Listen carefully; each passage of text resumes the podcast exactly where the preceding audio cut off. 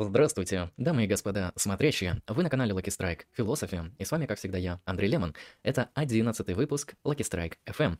А это значит, что я в течение часа постараюсь отвечать на ваши замечательные вопросы по философии и не только, так что вы можете их задавать. Ваш шанс открыт. Итак, а, собственно, всем привет, кто бы дошел. Здравствуйте, с вами Андрей Лемон, повторюсь, да. Пьон Люцифер, а, человек с ником Хэл Лу Джан Даркнесс, баварский непросвещенный иллюминат, Вон Дер Тан. Здравствуйте, уважаемые. Так, всем здравствуйте, всем приятного стрима. Спасибо большое. Надеюсь, он будет действительно замечательный. А, любишь Тристиана Цецлафера? Я, к сожалению, не знаю абсолютно вообще, кто это, и не смогу ответить, люблю ли я его или нет. Один из вопросов мне задали заранее, перед началом данного эфира, на философскую тему, поэтому я начну отвечать на него, а, а вы пока можете, соответственно, написать свои вопросы по философии или чему-то другому. Ну что, приступим? Итак, человек меня спросил, каким образом метаэтическая концепция культурного субъективизма обосновывает различные мнения людей и представления внутри самой этой культуры, переводя на более простой язык. Как мы будем оценивать и объяснять ситуацию, в которой мы придерживаемся и рассматриваем какое-то общество с точки зрения позиции метаэтического культурного субъективизма, но при этом внутри этого общества по одному и тому же вопросу могут быть разные мнения. Как это объяснить? Здесь не так все сложно, как кажется. Начну издалека. Позиция культурного субъективизма в метаэтике гласит, что моральными фактами, то есть тем, что делает наши моральные утверждения истинными либо ложными, является культурная среда, культурная конвенция, ну или что-то подобное то есть некоторые культурно-цивилизационные, социологические основания, или, мы можем сказать более простым языком, конкретная традиция.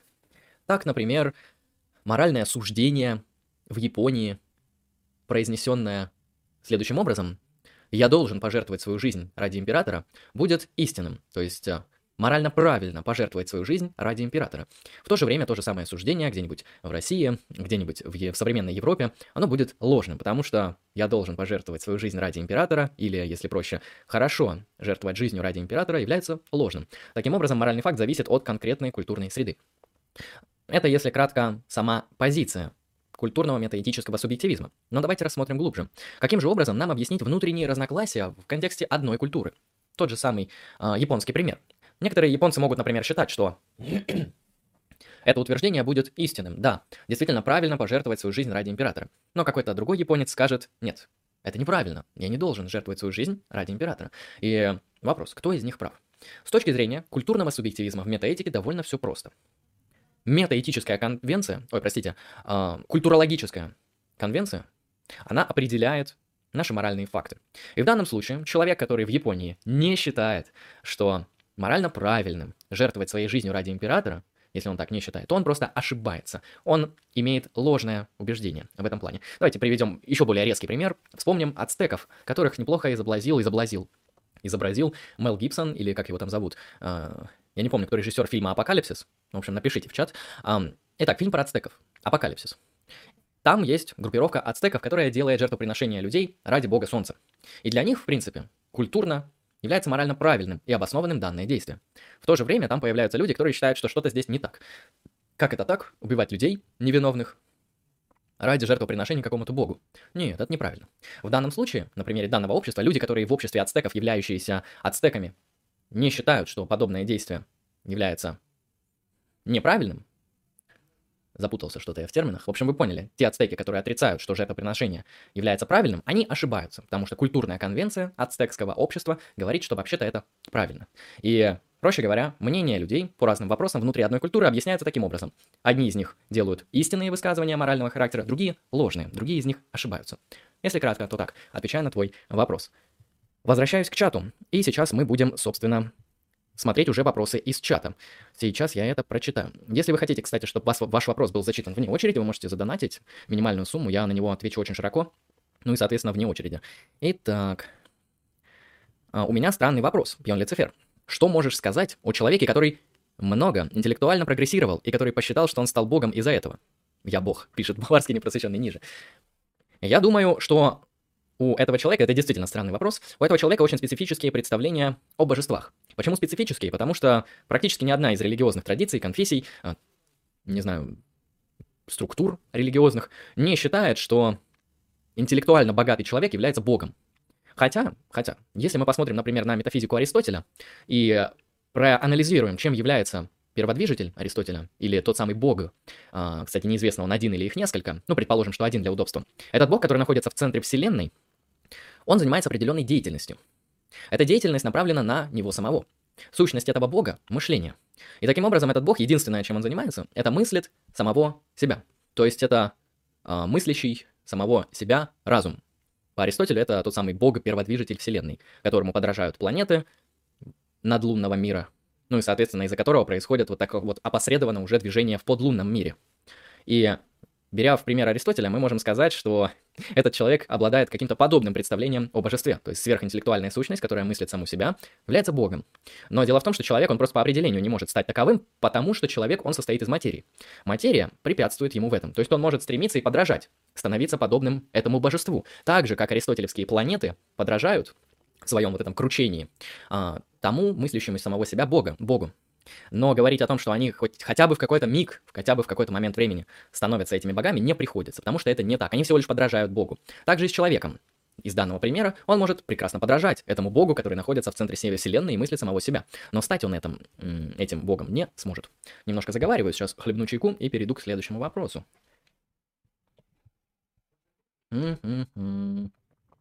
Какое можно дать определение формы у Аристотеля? Какое родовитое определение вещи, ака форма это то, что делает вещь именно этой вещью?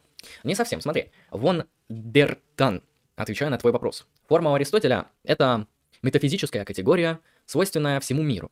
А форма, она в то же время является и сущностью вещи. Форма в то же время является актуализацией потенции материи. То есть у формы, если мы взглянем на ее метафизический статус, очень много преломлений. Кратко говоря, что такое форма? Особенно если мы говорим о физических вещах, конкретных, единичных, партикулярных предметах. Что такое форма? Форма — это их внутренняя структура. Если, кстати, мы говорим не о физических предметах, не о камнях, горах, а, например, о живых объектах в виде людей, в виде животных, в виде растений, то мы можем заметить, что форма у этих существ называется Аристотелем душа. То есть форма и душа у живых организмов одно и то же. Переводим на нормальный язык. Что такое душа у Аристотеля? Это форма тела. Форма тела, теперь проясняем понятие формы, это ее структурная организация, то есть то, как она устроена. Но не только, потому что форма, если мы берем живые организмы, это еще то, как это тело благодаря своей структурной организации может функционировать. Например, растения могут расти и питаться, животные могут чувствовать и передвигаться. Я имею в виду ну да, Аристотель их животными называет, а чувствовать разные аффекты, да, это может быть боль, радость, страх, э, не знаю, различные формы ментальных состояний подобного рода. Э, ими всеми обладают животными, животные. Но существуют также люди, у них тоже есть необычная способность души, то есть их физическая организация такова, что они могут мыслить. Вот так вот. И, кстати, именно поэтому, если мы проинтерпретируем пример сумасшедших с точки зрения Аристотеля, то все просто. Форма этого человека была повреждена. Именно поэтому его мышление очень сильно затруднено. А если он шизофреник или в депрессии, или еще что-то с ним, в общем, ментальные болезни объясняются деструкцией формы конкретного индивида.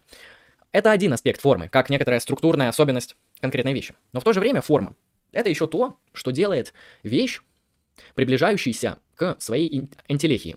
У каждой вещи есть такая вот своя кауза. Какое-то состояние расцвета, да, к которому она стремится. Это так называемая четвертая причина Аристотеля. А, их у него четыре, материальная, формальная, движущая и финальная.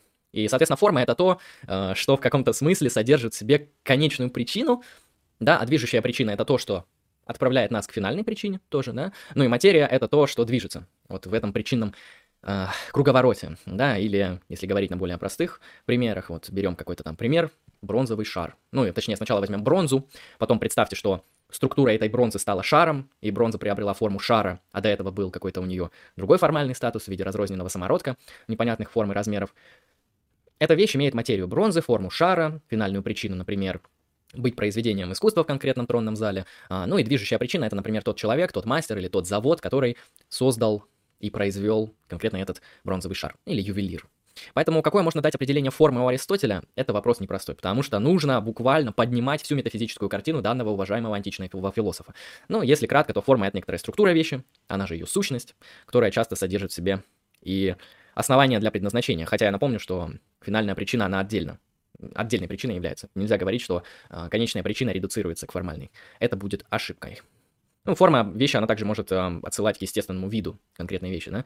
А, там конкретная кошка может иметь форму кошкости, то есть принадлежать к естественному виду кошки. И вот это вот естественный вид тоже его форма будет. Только эта форма, она будет не отдельно от этого кота существовать, как видовая принадлежность кота к котам, а внутри и через этого кота, воплощаться в конкретных партикулярных котах, единичных. Вот так вот. Перехожу к следующему вопросу. Что музыка дает человеку? Цена она вообще или нет? Хороший вопрос. Вопрос, который нас отсылает к аксиологии искусства, а конкретно к аксиологии музыки. Музыка — это совокупность либо арт-объектов, либо совокупность э, каких-то форм производства этих арт-объектов, может, это вообще отдельная индустрия и так далее. В общем, э, мы можем говорить, что музыка — это разрозненная вещь, но представим, что музыка — это конкретные проявления музыкальных композиций, то есть э, партикулярные музыкальные произведения, арт-объекты. И это музыка. Хорошо. Является ли она ценной? Этот вопрос зависит от, соответственно, наших аксиологических и онтологических предпосылок. Мы можем считать, что музыка, как и другие произведения искусства, они ценны сами по себе. Что это значит? То есть их ценность, она содержится не вне их, а внутри. То есть они являются ценными не потому, что они нравятся людям, не потому, что эта музыка позволяет совершать революцию, или просвещать людей, или приносить удовольствие, тоже внешний критерий. Эта музыка является ценной в силу себя самой. То есть ее ценность обусловлена ее внутренними критериями. А, мы можем принять такую позицию. Это такой довольно античный взгляд как и на искусство, так и на, например, философию. Когда спрашивают Аристотеля, да, зачем нужна философия, он буквально может вам ответить, ну это не его цитата, это я интерпретирую его. Философия не нужна не зачем, потому что для нее все нужно, то есть она имеет свою ценность внутри себя. Это скорее вы нужны для того, чтобы заниматься философией, потому что человек, который занимается философией, он ближе всего к богам а ближе к богам, значит ближе к бытию, а значит вообще круто, четенько, классно. Nice, nice. если кратко. Смотри, поэтому мы можем считать, что музыка ценна сама по себе, внутри себя. Тогда здесь нам не составляет никаких проблем для интерпретации того, а, цена ли музыка. Очевидно, да. Но давайте теперь представим, что музыка ценна для чего-то другого. Подобный подход а, в контексте литературы был, например, у уважаемого Льва Толстого, которого многие любят, а многие ненавидят, потому что фигура фундаментальная а, для культуры, для литературы и много для чего еще, даже для политики. Толстой, например, считал, что литература, она должна просвещать людей, делать их интеллектуально лучше. И литература должна воспитывать в людях определенные конкретные эмоции, да, которые по факту сделают мир лучше. Такой у него был просвещенческий подход, утилитарный к литературе. Многие его произведения именно с этими целями и написаны. И если мы таким же образом посмотрим на музыку, то мы обнаружим, что, в принципе, музыку можно рассматривать именно так. То есть музыка, например, нужна конкретному человеку для того, чтобы он лучше занимался в качалке. Да, хорошая ритмичная музыка, помогающая бежать ему под бит. В этом плане музыка приобретает такой утилитарный статус. Именно пользу она может приносить человеку. Вот о формах преломления пользы мы можем говорить очень долго, поэтому я кратко скажу, что она может быть конкретно утилитарный для индивидуального человека, для группы людей, например, для клубной тусовки. Туда приходят люди с определенными целями, и было бы неплохо включить им именно клубную качающую музыку, а не какую другую, чтобы они достигли своих целей. Ну и также музыка может играть патриотическую роль там, да, на уровне каких-то а, таких уже государственных образований, национальных образований и так далее.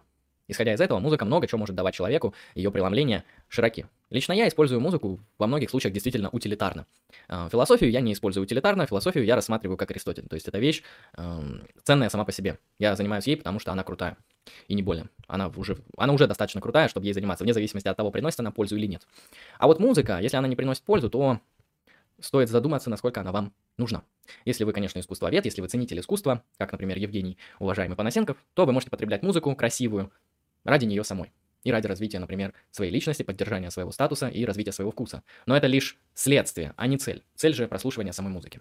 В этом плане музыка много чего дает. Мне, например, музыка помогает по улицам гулять, потому что я очень быстро хожу, и мне нужно держать ритм. А значит, мне нужна быстрая, броская, резкая музыка. Перехожу к следующему вопросу. Алекс де Лардж. Что думаешь насчет теории эволюции? Можно ли рассматривать поведение человека с точки зрения биологии? Поведение человека, Алекс, очень широкая вещь. Сверхширокая. То есть поведение человека, нужно, кстати, определяться с тем, что такое поведение человека, оно включает в себя множество факторов. Да, в первую очередь это различные такие вот чисто биологические штуки. Вот можем ли мы назвать поведением человека его моргание? Или работу его желудка? Или работу его печенки? Ну, или работу его мозга? Мне кажется, нет. Потому что когда мы имеем в виду поведение и говорим в контексте поведения, мы рассматриваем здесь сферу действий и поступков, а не сферу событий. Действия отличаются от от э, событий. Вы можете посмотреть подкаст по философии действия на этом канале. Э, в первую очередь они отличаются тем, что действие целенаправленно и имеет интенцию. Э, конечно, это довольно приватные вещи, и устанавливаем мы их только по принципу наилучшего объяснения. То есть мы накладываем э, концептуальную сетку интерпретации на какого-то человека, который включает намерение, и смотрим, насколько эта гипотеза, объясняющая его поведение, релевантна для объяснения конкретного партикулярного действия. Чаще всего это довольно хорошо работает, потому что мы часто объясняем поведение людей их намерениями. Более того, сами люди свое поведение объясняют своими намерениями. И рассматривать человека именно с точки зрения поведения, конечно же, стоит через призму намерений, через призму действий и интенций, ну или через дискурс агентности, так называемый. Если ты хочешь рассматривать человека не с точки зрения поведения, а просто как вид, как объект конкретный, то здесь тебе поможет все, что угодно. И эволюционная биология, которая дает прекрасные показатели, объясняя то или иное строение нашего организма, да, те или иные особенности, те или иные функциональные способности нашего э, организма и нашей популяции и многое-многое другое. Поэтому, конечно же, эволюционная биология прекрасна и хорошо объясняет те или иные вещи, которые мы приобрели как вид на протяжении огромного количества лет, лет эволюции. Чаще всего, если это довольно хорошая и проверенная экспериментальная гипотеза эволюционная, то мы можем даже говорить о том, что какой-то там участок мозга или какая-то кость или какая-то мышца приобретена в какой-то там период времени нашими предками э, в результате того, что там происходили такие-то процессы изменения среды, да, там изменилась температура, э, поменялся климат, еще что угодно произошло, что, следовательно, запустило новые процессы отбора тех или иных генов. И это, конечно, интересно, но дает ли оно нам что-то?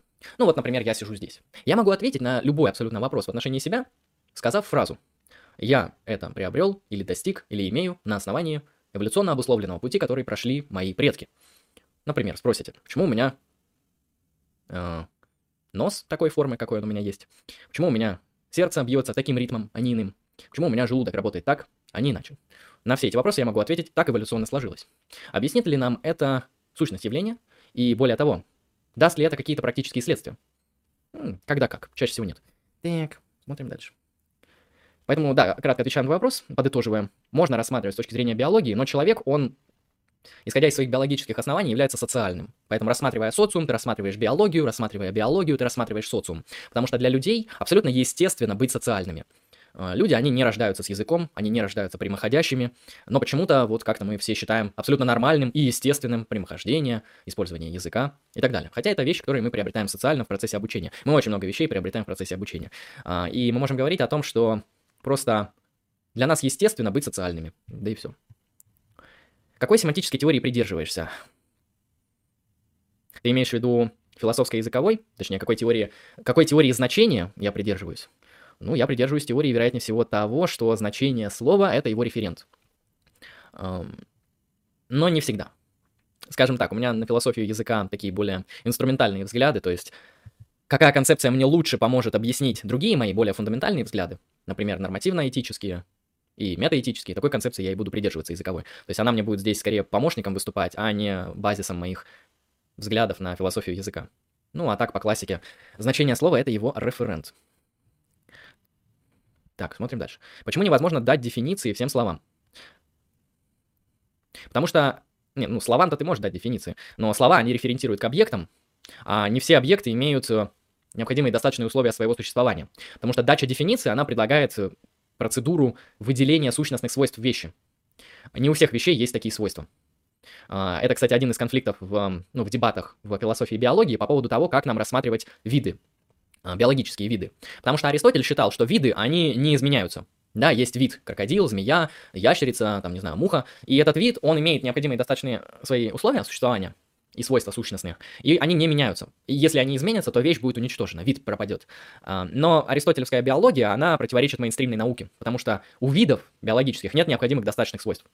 Ну, потому что крокодил там миллион лет назад и крокодил сейчас, это вообще, у них разные свойства у этих вещей абсолютно, как у вида. И не все вещи в мире имеют такие свойства, которые мы можем назвать сущностными. А, множество вещей в этом, в этом мире, они имеют родовые, ой, не родовые, как их семейные сходства. То есть какие-то свойства совпадают там в одном объекте, не совпадают в другом, но свойства первого объекта там есть в третьем объекте, и у них как бы вот такое семейное свойство образовывается. Можете почитать Вингенштейна по этому поводу. Но сущностные свойства, вот это сложно. Дефиниция, она предполагает дачу сущностных характеристик. А, чаще всего это довольно легко дается артефактам, то есть механизмам, которые мы создаем. Не только механизмам, но и вещам. Но когда мы говорим о вещах, не относящихся к артефактам, э, вещам физического мира, естественной природы, живой природы, там уже с этим все сложно. И именно поэтому сложно дать всему дефиниции, потому что не получится выделить сущностные признаки, потому что референт а, изменчив. Примерно так.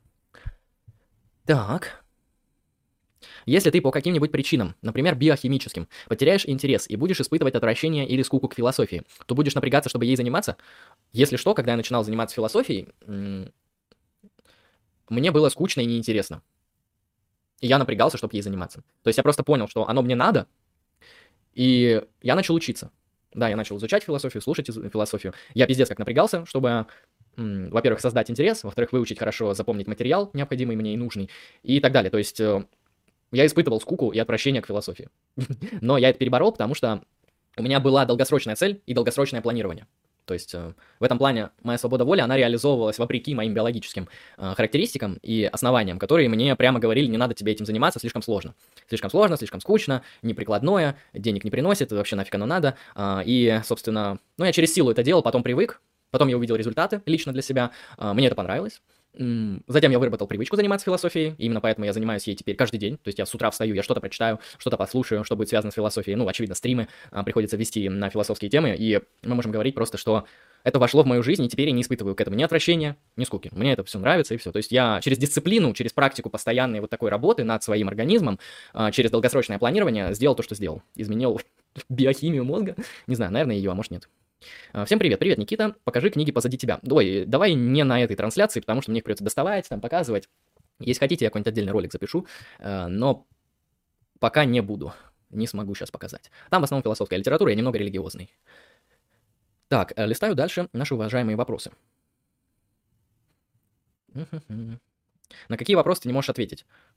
На многие вопросы, на самом деле. На вопросы, в которых я некомпетентен, на вопросы, которые кажутся мне личными, и я их, например, не хочу на них отвечать. Ну, то есть, если вы что-то спросите из моей личной жизни, я вряд ли отвечу на это. То есть на, на них я не могу ответить. Даже не знаю, как на этот, этот вопрос тебе ответить, на что я не смогу ответить. То есть я, наверное, смогу перечислить, на что я смогу ответить, но это тоже долго, слишком времени займет. О чем ты никогда не думал? Э, э, наверное, о, о чем-нибудь связанным с философией с философией НЛО. Во, придумал какую-то фигню. А, ну, кстати, это не фигня, а целая область исследования, я об этом знаю. Блин, я, получается, думал уже об этом. не знаю, наверное, о чем-то я никогда не думал. То есть, чтобы вообще никогда не думал, это мне сложно ответить. Я могу, например, ответить, о чем я не думал на неделе или там на месяце, или в течение дня. Так, смотрим дальше. Я психопат, социопат, нарцисс. Я тебе очень сильно сочувствую, у тебя беды с башкой. Так, смотрим дальше. Кто из русских писателей и поэтов наиболее философичен на твой вкус?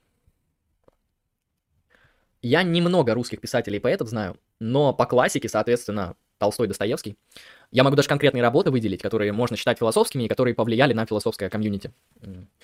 У Достоевского это записки из подполья, очень сильное влияние на экзистенциализм. У Толстого это исповедь. Кстати, крутое произведение, я всем советую его прочитать. Я в свое время прочитал. Мне очень понравилось. Это, наверное, одна из тех книг, которая повлияло как-то на мою жизнь именно в практическом и экзистенциальном смысле. Я вообще люблю исповеди читать, то есть в истории литературы не так много исповедей. Это, собственно, Августин, да, как родоначальник данного жанра. Это Руссо, Толстой и еще там кто-то. Вот остальных популярных я не знаю. Но вот эти три исповеди, они довольно хороши. У Руссо я читал только обрывками, у Августина читал, потому что на философском факультете тебе нужно знать исповедь Августина, а, а Толстого я просто прочитал, потому что крутая. Так, а вот если говорить кто же еще философичен из русских писателей? Ну пусть будет Толстой с его произведением «Исповедь», с его произведением «В чем моя вера», с его политическими работами, политико-философскими, связанными с, анархизмом, с пацифизмом, вот с этим всем. То есть Толстой вообще изобрел такую штуку очень спорную, как пацифизм, то есть попытка не сопротивляться злу злом. Каким образом тогда сопротивляться злу? Не участвовать во зле. Если никто не будет участвовать в совершении зла, то зло нивелируется. Таким образом, с точки зрения Толстого. Вот. На что Ильин написал опровержение, он написал о сопротивлении злу силой, и в этом плане а, предложил концепцию, что злу мы можем сопротивляться с помощью насилия, с этим нет никаких моральных проблем. Ах, ну, кто же еще может быть философичным из русских писателей, кроме Достоевского и Толстого? Это сложный вопрос, честно сказать. Хочется сказать Бродский, но Бродский очень плохой и поэт, и писатель, и философ, то есть это лучше не знать. А, поэтому давай оставим Толстого и Достоевского, пусть будет Достоевский с записками из подполья, всем рекомендую прочитать, одно из, наверное, а, лучших экзистенциальных произведений Достоевского, философичных, то есть если вам не интересны художественные романы Достоевского про приключения Раскольникова, про а, всяких там политических сектантов в произведении «Бесы» и так далее, то прочитайте записки из подполья, очень крутое произведение. Ну и у Толстого почитайте исповеди, политические работы, так, смотрим дальше. Смотрим дальше, чатик, размышляем над тем. Так, вода это H2O, ну с точки зрения химической науки, да, но я понимаю, к чему ты отсылаешь, к вот этому великому мысленному эксперименту про Землю-двойник. Смотрим дальше. Кто здесь власть? Те, у кого есть синие ключики, вот у них здесь власть. Я про подписчиков. Ой, как они правильно называются-то? Модераторы. Угу. А подписчики вроде тоже здесь есть в чате, и спонсоры, наверное. Ну, если что, отпишитесь. При каких условиях любовь и дружба между тобой и андроидом, как в Detroit Become Human, возможно? К вопросу, а, так, ли, так ли тебе все равно, машина ли перед тобой, имитирующая человека? Если мы берем случай Детройта, мне абсолютно все равно. То есть э, мне нравится такая вещь, как личность и персона, и я функционалист философии сознания. То есть э, если эта личность окажется синтетическим андроидом, мне абсолютно похер. То есть если мне это существо понравится, то вообще нет никаких проблем. Да, для меня, для меня лично нет никаких проблем. То есть я, во-первых, буду считать его персоной, личностью. Во-вторых, если он мне понравится, я к нему подкачу, почему нет? Так. Разве философия не про собственные рассуждения? Нет, нет. Философия, она про то, каким образом в течение всей истории философии философы пытаются ответить на фундаментальные вопросы.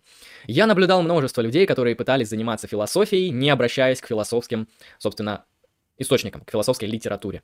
Это был кошмар. То есть индуктивно я могу сказать, что эти люди, они просто не могут вообще ничего. То есть, э, так или иначе, философия, она представляет из себя очень долгое изучение истории философии, а потом современной мейнстримной философии.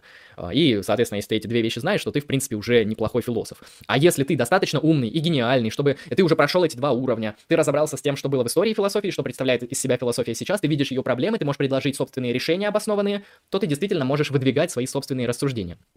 Но если ты не прошел эти два пути, я тебе уверяю, у тебя ничего не получится, если ты не Вингенштейн. А и то, Вингенштейн, он, судя по всему, читал Шопенгауэра, он читал Толстого, он читал каких-то философов, то есть он хоть немножко предположил, как выглядит философское мышление. Поэтому философия, она не про собственные рассуждения, она про переработку старых вопросов и старых аргументов. И попытку выдвинуть и доработать новые. Выдвинуть новые, новые аргументы и доработать старые. Это огромная традиция, то есть здесь много чего. Я когда Канта чита, читал, чуть не ебанулся. Ну, я ППШ, понимаешь, Кант это довольно сложный автор, особенно если ты берешь его три критики. Это действительно сложные произведения. Я тебе советую читать что-нибудь попроще. У Канта есть антропология с прагматической точки зрения. У Канта есть эм, статья в газете, что такое просвещение. Отличная работа, почитай. Там Кант пишет очень понятно. Он пишет как современные челики ВКонтакте в постах. А, так. Но если ты хочешь разобраться с тремя критиками Канта, то ты без подготовки это не сможешь сделать. Тебе нужна либо подготовка профессионала, который знает Канта, ну то есть философа, а, либо тебе нужны очень крутые комментарии к критике чистого разума, но ты просто запаришься это читать, потому что критика чистого разума, она, например, очень большая. А потом комментарии к этой огромной штуке, это вообще капец. В этом плане лучше по Канту послушать курс лекций, который разъясняет, что такое философия Канта, потом уже браться за его произведение. Желательно конспекты делать. Так, смотрим дальше. Кстати, Кант, он не такой сложный, как кажется, потому что вот э, если у тебя еще мышление не подготовлено определенным образом, аналитически, то тебе будет сложно. Но, в принципе, когда ты уже подготовил свою мысль к тому, чтобы читать сложные тексты, ты можешь спокойно начинать читать Канта, э, если ты хоть немного побывал в философии, у тебя получится его прочитать. То есть Кант, он не непроходимый. То есть, например, Гегель — это действительно непроходимый философ. То есть, чтобы понять Гегеля, нужно пускаться в очень глубокие дебри. Нужно его понимать экзистенциально. Нужно Гегеля проживать. Кант это философ, доступный для понимания чисто аналитически. Вам не нужно там пытаться в себе открыть абсолютного духа, чтобы понять Канта. А с Гегелем, вероятнее всего, пригодится. Есть ли смысл читать художественную литературу, спрашивает Рома. Я думаю, есть. В первую очередь, художественная литература, она тебя вводит в интеллектуальный дискурс. А, я имею в виду хорошая, классическая художественная литература, потому что если ты читаешь там Дарью Донцову, то соответственно, круг твоих интересов и круг людей, которые читают Дарью Донцова, он, собственно, будет не очень качественный. И прочитав даже очень много литературы из Дарьи Донцовой, это тебе даст очень мало всего. Поэтому смысла читать подобную литературу нет, потому что ты не найдешь себе собеседника, ты не найдешь себе комьюнити, ты не найдешь, где эти знания приложить. Если ты почитал Достоевского, Толстого, если ты почитал Гетта, если ты изучил э, Гомера, Данте, таких серьезных фундаментальных авторов. Если ты настолько умный, что ты разобрался с Джойсом, то ты сможешь применить свою эрудицию в довольно большом количестве интеллектуальных кругов, даже в России. И смысл читать художественную литературу есть. Именно в этом виде мы можем наблюдать, что художественная литература, ну, я имею в виду конкретную, топовую, классическую, она является для тебя проводником в определенные комьюнити. Да? Так же, как и философия. То есть, например, тебе будет сложно общаться с философом, на философские темы, очевидно, если ничего не читал из философии и даже не понимаешь, чем занимается философия. Если ты хоть что-то знаешь из этого, то ты сможешь в философскую тусовку спокойно пробиться. И в академическую, и не в академическую, с этим не будут никаких проблем. Также и с художественной литературой. Если тебе интересны интеллектуальные люди, а, то почитай что-нибудь. Так, как относишься к идеям консервативной революции, в частности, к Освальду Шпенглеру? Я раньше был подобных взглядов, у меня политические мои притязания были довольно такие, знаете, традиционалистические. Ну, я был традиционалистом, что, что скрывать, так же много раз ты говорил. И к консервативной революции в духе собственно, Эволы в духе Юнгера, Э, относился довольно положительно. Но сейчас я понимаю, что это самая необоснованная, самая неаргументированная политическая философия. То есть это, в прямом смысле, я ее так и называю, это политическая мифология или политическая теология. Хотя нет, теология, она хотя бы содержит аргументы, а здесь даже аргументов нет. Здесь просто постулируется э, весь мир упадок, мы находимся в помойке, Кали-Юга, вот, поэтому давайте ради традиции поднимем мечи, там, стволы и прочее. В общем, очень скучненько. Выглядит как марксизм, только без аргументации. Э, ну, в смысле, вместо, аргу... вместо диалектики в консервативной революции мифология. Вот, и Кому-то нравится, кому-то нет. Мне нравилось, я был молодым. Сейчас вроде как-то более аргументативные философские концепции в политической философии мне ближе. Освальд Шпенглер, мне кажется, один из самых слабых теоретиков консервативной революции. В этом плане там есть более фундаментальные мыслители, которые по поинтереснее эту тему развивают. То есть Освальд Шпенглер, я бы сказал, он просто... ну, его даже в традиционалисты сложно записать. То есть он, конечно, мыслит в категориях там упадка Запада и так далее, но к нему отношусь не то чтобы отрицательно, просто я и не отношусь к нему положительно в силу того, что у него не так много заслуг.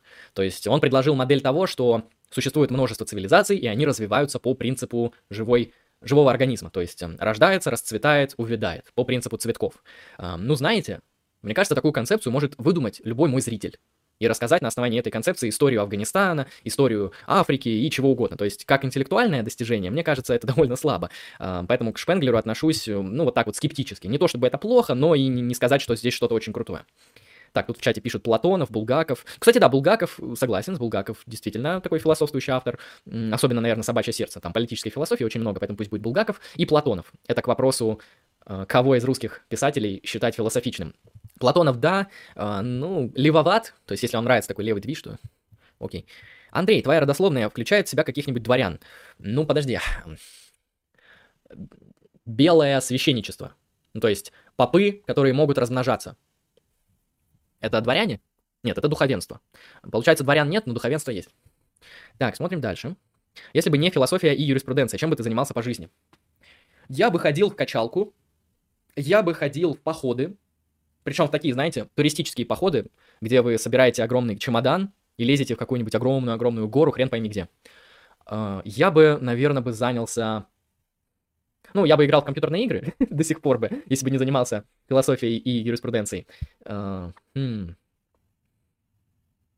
Наверное, я бы все же занялся каким-то жанром разговорной деятельности. Просто мне очень нравится говорить, и у меня в среднем получается это нормально. Поэтому, наверное, я бы, не знаю, пошел бы на радио, там, ведущим каким-нибудь, что-нибудь такое. Хотя юрист-консультом нормально работать. Потому что это такая профессия, где не нужно много напрягаться, и можно очень много а, говорить. А, ну тут был вопрос, если бы не юриспруденцией. Ну вот чем-то таким. То есть мне нравятся такие вот активные формы препровождения, активный отдых э, и так далее. Это все мне доставляет неплохое такое удовольствие. Ну и качалка, соответственно. Я ходил в качалку, было круто. Сейчас подзабил, потому что... Потому что философия действительно отнимает много времени. То есть я сейчас даже если захочу пойти в качалку, мне придется уменьшить просто огромное количество тех дел, которые я делаю а, не только во время стримов, но и, но и вне стримов. И таким образом слишком много времени уйдет не на интеллектуальный досуг. Поэтому качалку я пока ходить не буду, но физнагрузки я, конечно, делаю. Такого среднесистематическому характера.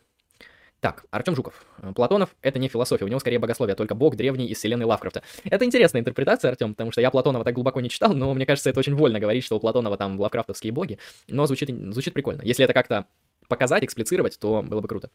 Статью ты написал на, на эту тему. Я думаю, людям бы понравилось. Так, как относишься к консерватизму Бёрка? Понимаешь, Вилен Данилов, в политической философии, в которой мне приходилось долго вариться, я пришел в целом ко взглядам, которые можно обозначить как антиконсеквенционализм в политической философии. То есть я не оцениваю политику по последствиям.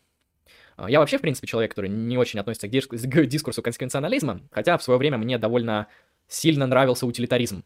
То есть он мне был симпатичен, не то чтобы я был утилитаристом, но я видел, что эта концепция очень, очень понятная, что ли, очень какая-то очевидная и работающая. Я считал, что утилитаризм, наверное, одна из самых прикладных концепций в нормативной этике и политической философии.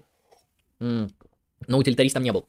Но через вот эти вот диалектические искания, через глубокое изучение тупо пожилой политической философии на факультете, на двух, кстати, потому что на юриспруденции мы тоже изучаем политическую философию, но делаем акцент в основном на право, то есть на философию права.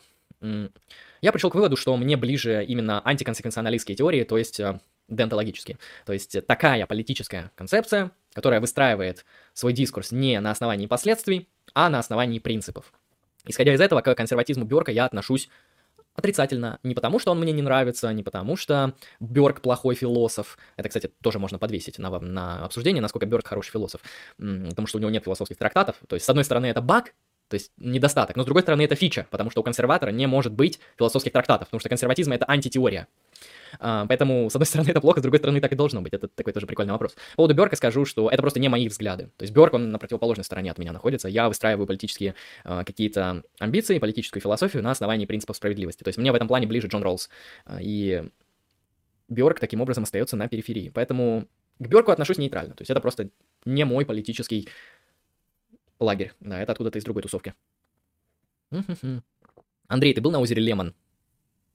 Я похож на человека, который был на озере Лемон? Нет. Хорошо, я вообще не знал, что такое озеро есть. Есть, а, так, если бы не философия, Лемон был бы качком, альпинистом и ведущим. Ну, кстати, альпинизм мне не нравится, я не особо люблю именно такой лазанье, лазанье по горам, по таким именно холодным, снежным горам. Вот это мне не очень нравится. А, но, в принципе, такие туристические походы в лес. Вот кто смотрел фильм «Ритуал», помните, там друзья, они тусят туристически. То в лес, то еще куда-то. Вот я чем-то подобным занимался. Я нашел себе просто компанию людей, которые занимаются вот такими вот а, курортными тусовками, активно курортными тусовками, и с ними просто тусил. Кстати, таких много, даже в моем городе. Так, идем дальше. Философия ломает судьбы. Да, философия действительно ломает судьбы, поэтому два раза подумайте, прежде чем заниматься философией. То есть ей надо заниматься только если вы видите в этом какое-то призвание. Если вам кажется просто интересным, то позанимайтесь ей пару месяцев, потом забейте. Ну или просто смотрите философские стримы. Таким образом, будете заниматься философией, но из развлечения, то есть это будет ваш отдых. Так, ты изучал философию в ущерб юриспруденции, просто у меня пока что на третьем курсе так получается. А, нет, у меня очень много времени было, то есть первая половина дня как раз-таки у меня уходила там буквально на юриспруденцию, вторая на философию. То есть у меня получалось поровну. Юриспруденцию я изучал довольно узко. То есть я не эксперт во всех областях права. То есть я изучал криминальное право, конкретно уголовное. А, ну и, соответственно, теорию права в виде философии права, там, политической философии государства, то есть политической философии и так далее. То есть на юрфаке у меня был такой спектр интересов. Из-за того, что юрфак мой был довольно узкий, специализированным, философия у меня получилась довольно широко специализированным. А, а, я на нее делал немножко больше акцент, но времени мне и на то, и на другое хватало, грубо говоря, так. Юриспруденция, она просто довольно простая, то есть там ты изучаешь базовые принципы конкретной дисциплины, а дальше ты уже просто говоришь из своей интуиции правовой, смотришь кодекс. Там много думать не надо. Это очень, это очень прикладная дисциплина. То есть вот в философии надо сидеть и долго думать над аргументами, над э, предпосылками аргументов и много над чем вообще. Философия, она предлагает тебе и заставляет э, очень долго сидеть над чем-то размышлять. А юриспруденция — это такая вот прикладная вещь, где долго разбираться не приходится. Бросайте философию, и у вас будет много времени. Вот представьте, а, один только трактат Аристотеля можно читать две недели. Гимнософист, а, читать трактат Аристотеля можно действительно две недели, а изучать Аристотеля можно всю жизнь. Вот это без шуток сейчас. А, некоторые люди на философских факультетах, на кафедрах, преподаватели, профессора, они изучают античную философию. Иногда это может быть конкретный античный автор, например, Платон или, например, Платин. И они всю жизнь его изучают. С Аристотелем я вообще молчу, потому что очень фундаментальный автор. Что такое справедливость для вас? Вилен, смотри, вопрос справедливости я бы решал в идеале через призму занавеса неведения. То есть справедливость и справедливое общество — это то общество, которое мы можем выстроить как рациональные агенты. То есть справедливое общество — это такое общество, которое могут выстроить рациональные агенты через призму занавеса неведения. Примерно это будет справедливостью. Так, Андрей, вы платонист или конструктивист? Смотря в каком вопросе. Потому что платонизм и конструктивизм — это функции. Их нужно под что-то подставлять, потому что в универсалиях я скорее платоник. То есть я им приписываю объективный, реально существующий статус. Uh, то есть я тут не конструктивист, не номиналист. А вот в каких-то других вопросах я, в принципе, могу, могу быть конструктивистом. Поэтому платоник и конструктивист где? Ага. Философия, философия. Насущный вопрос. Как съехал от родителей, тяжело было вливаться во взрослую жизнь. Может, есть какие-то советы? Ну, давайте попробую рассказать что-нибудь. Напоминаю, что я закончу через 8 минут. Вот. Как съехал, накопил денег заранее и съехал на арендную квартиру. Э, дело в том, что аренда в моем городе не такая дорогая, то есть, ну, явно не как в Москве, я не в Москве живу. И если ты накопишь какое-то количество денег, ты можешь просто несколько месяцев оплачивать аренду. Например, идешь, работаешь, вот как раз я даю советы, как катиться во взрослую жизнь. Э, если учишься в институте или в школе, это неважно, иди работать летом, неважно, там, официант, бариста, э, разносчик еды, доставщик, э, не знаю, помощник какого-то помощника, э, блогер, не знаю, пишешь статьи, в общем, поработай летом, заработай какое-то количество денег. Все деньги к чертовой матери от откладывай. Не жри вообще там, пусть тебя родители дальше кормят. Деньги, вот получил зарплату, отложил, не трогай ее вообще, даже 2 рубля оттуда не бери. Она должна быть табуирована. Вот, накопил там за 3-4 месяца какое-то количество денег. Например, там будет тысяч Ну, 50, да, это неплохо. Если в твоем городе дешевая аренда, то съезжай на 4 на 5 месяцев. В какую-нибудь простую хату. В однушку, э, с, не обязательно в центре города, чтобы дорого не было. Но, в общем, как-то выбери между тем, что тебе удобно, и тем, что тебе дешево. Приезжай, и эти деньги, которые ты накопил, оплачивай ими аренду. А пока ты живешь отдельно, найди себе какой-то, опять же, источник заработка. Он может быть уже не такой интенсивный, как в процессе накопления денег. Почему? Потому что ты уже деньги накопил, аренда у тебя оплачена на несколько месяцев вперед. Далее тебе нужно копить деньги на, соответственно, хавчик, чтобы не сдохнуть с голода, а, и на оплату коммуналки. Ну и на оплату интернета, это в коммуналку входит. Также это можно делать с какой-то подработки уже более мелкой. То есть тебе уже не придется впахивать каждый день, как э, ты будешь это делать, например, летом или в другой отпускной месяц.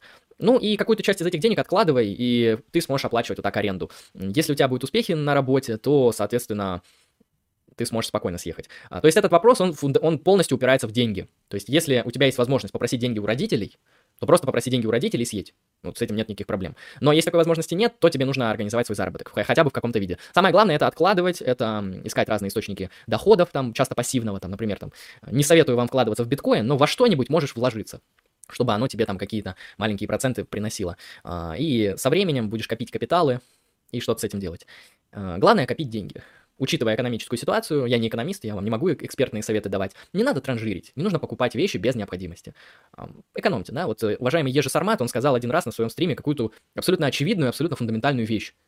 Не берите кредиты, если не можете их выплатить. Ну, я дополню, не покупайте предметы, которые а, ослабляют ваше финансовое положение. Живите посредством будет вам благо. Вот такие советы я тебе дам. И самое важное, знаешь что, когда ты съедешь, тебе нужно научиться готовить. А, потому что там стирать одежду, а, не знаю, гладить одежду, это не так сложно. То есть это там действительно раз в неделю что-то там сделал и пойдет. А, но хавать тебе надо постоянно. Ну или ты сдохнешь. Такой вариант тоже есть, но я его вам не советую и не призываю. И поэтому тебе нужно будет научиться готовить хотя бы какие-то базовые вещи. Чтобы тебе не пришлось жрать фастфуд, который, во-первых, вредный, во-вторых, дорогой, а, в-третьих, неудобный. И, соответственно, просто научись что-нибудь готовить, какие-то банальные вещи, чтобы в твоем рационе были белки, жиры и углеводы. Если у тебя такие способности уже есть, то это уже хорошо. Так, какая антиутопия Какая лучшая антиутопия для вас? Ну, для меня не знаю, но из всех антиутопий, которые я читал, наверное, наиболее такая яркая это 1984, хотя, сразу скажу, жанр антиутопия — это один из самых помойных жанр, жанров литературы. Э, мне больше нравится жанр утопия и что-нибудь из государства Платона. Вот, например, государство Платона. Хорошая вещь вполне. Так, поэтому государство Платона пусть будет. Кстати, некоторые считают эту книгу антиутопией, поэтому я ответил на твой вопрос. Так. А сколько планируешь заниматься философией?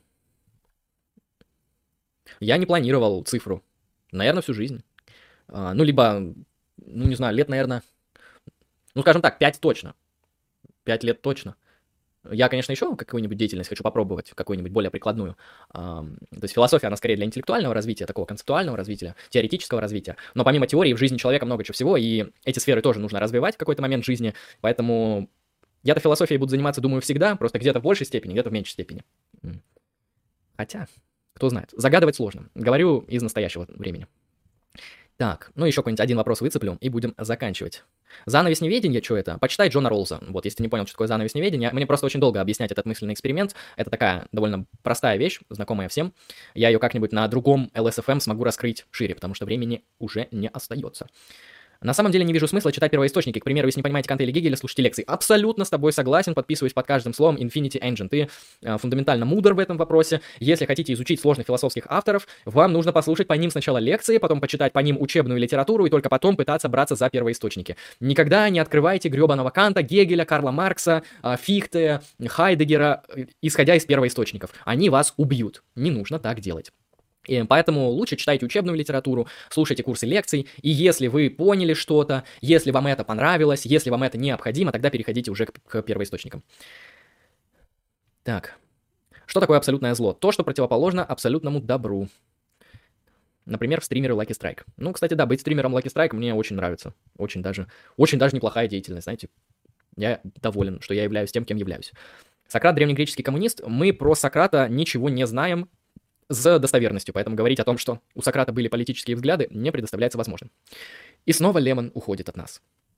Истинно так. Именно на этой ноте я закончу 11 выпуск Lucky Strike FM. Приходите в будущем еще. А сейчас, уважаемые зрители, я вас отпускаю. А, занимайтесь философией, размышляйте на досуге, слушайте хорошие стримы, интересные лекции. Пытайтесь самостоятельно, время от времени, ответить на философские вопросы, а также задавайте вопросы в чате на Lucky Strike Philosophy. А, спасибо вам большое. Приходите еще. Это был 11 выпуск Lucky Strike FM. С вами был я, Андрей Лемон, а вы были на канале Lucky Strike Philosophy. Подписывайтесь и приходите еще. Всем удачи и всем пока.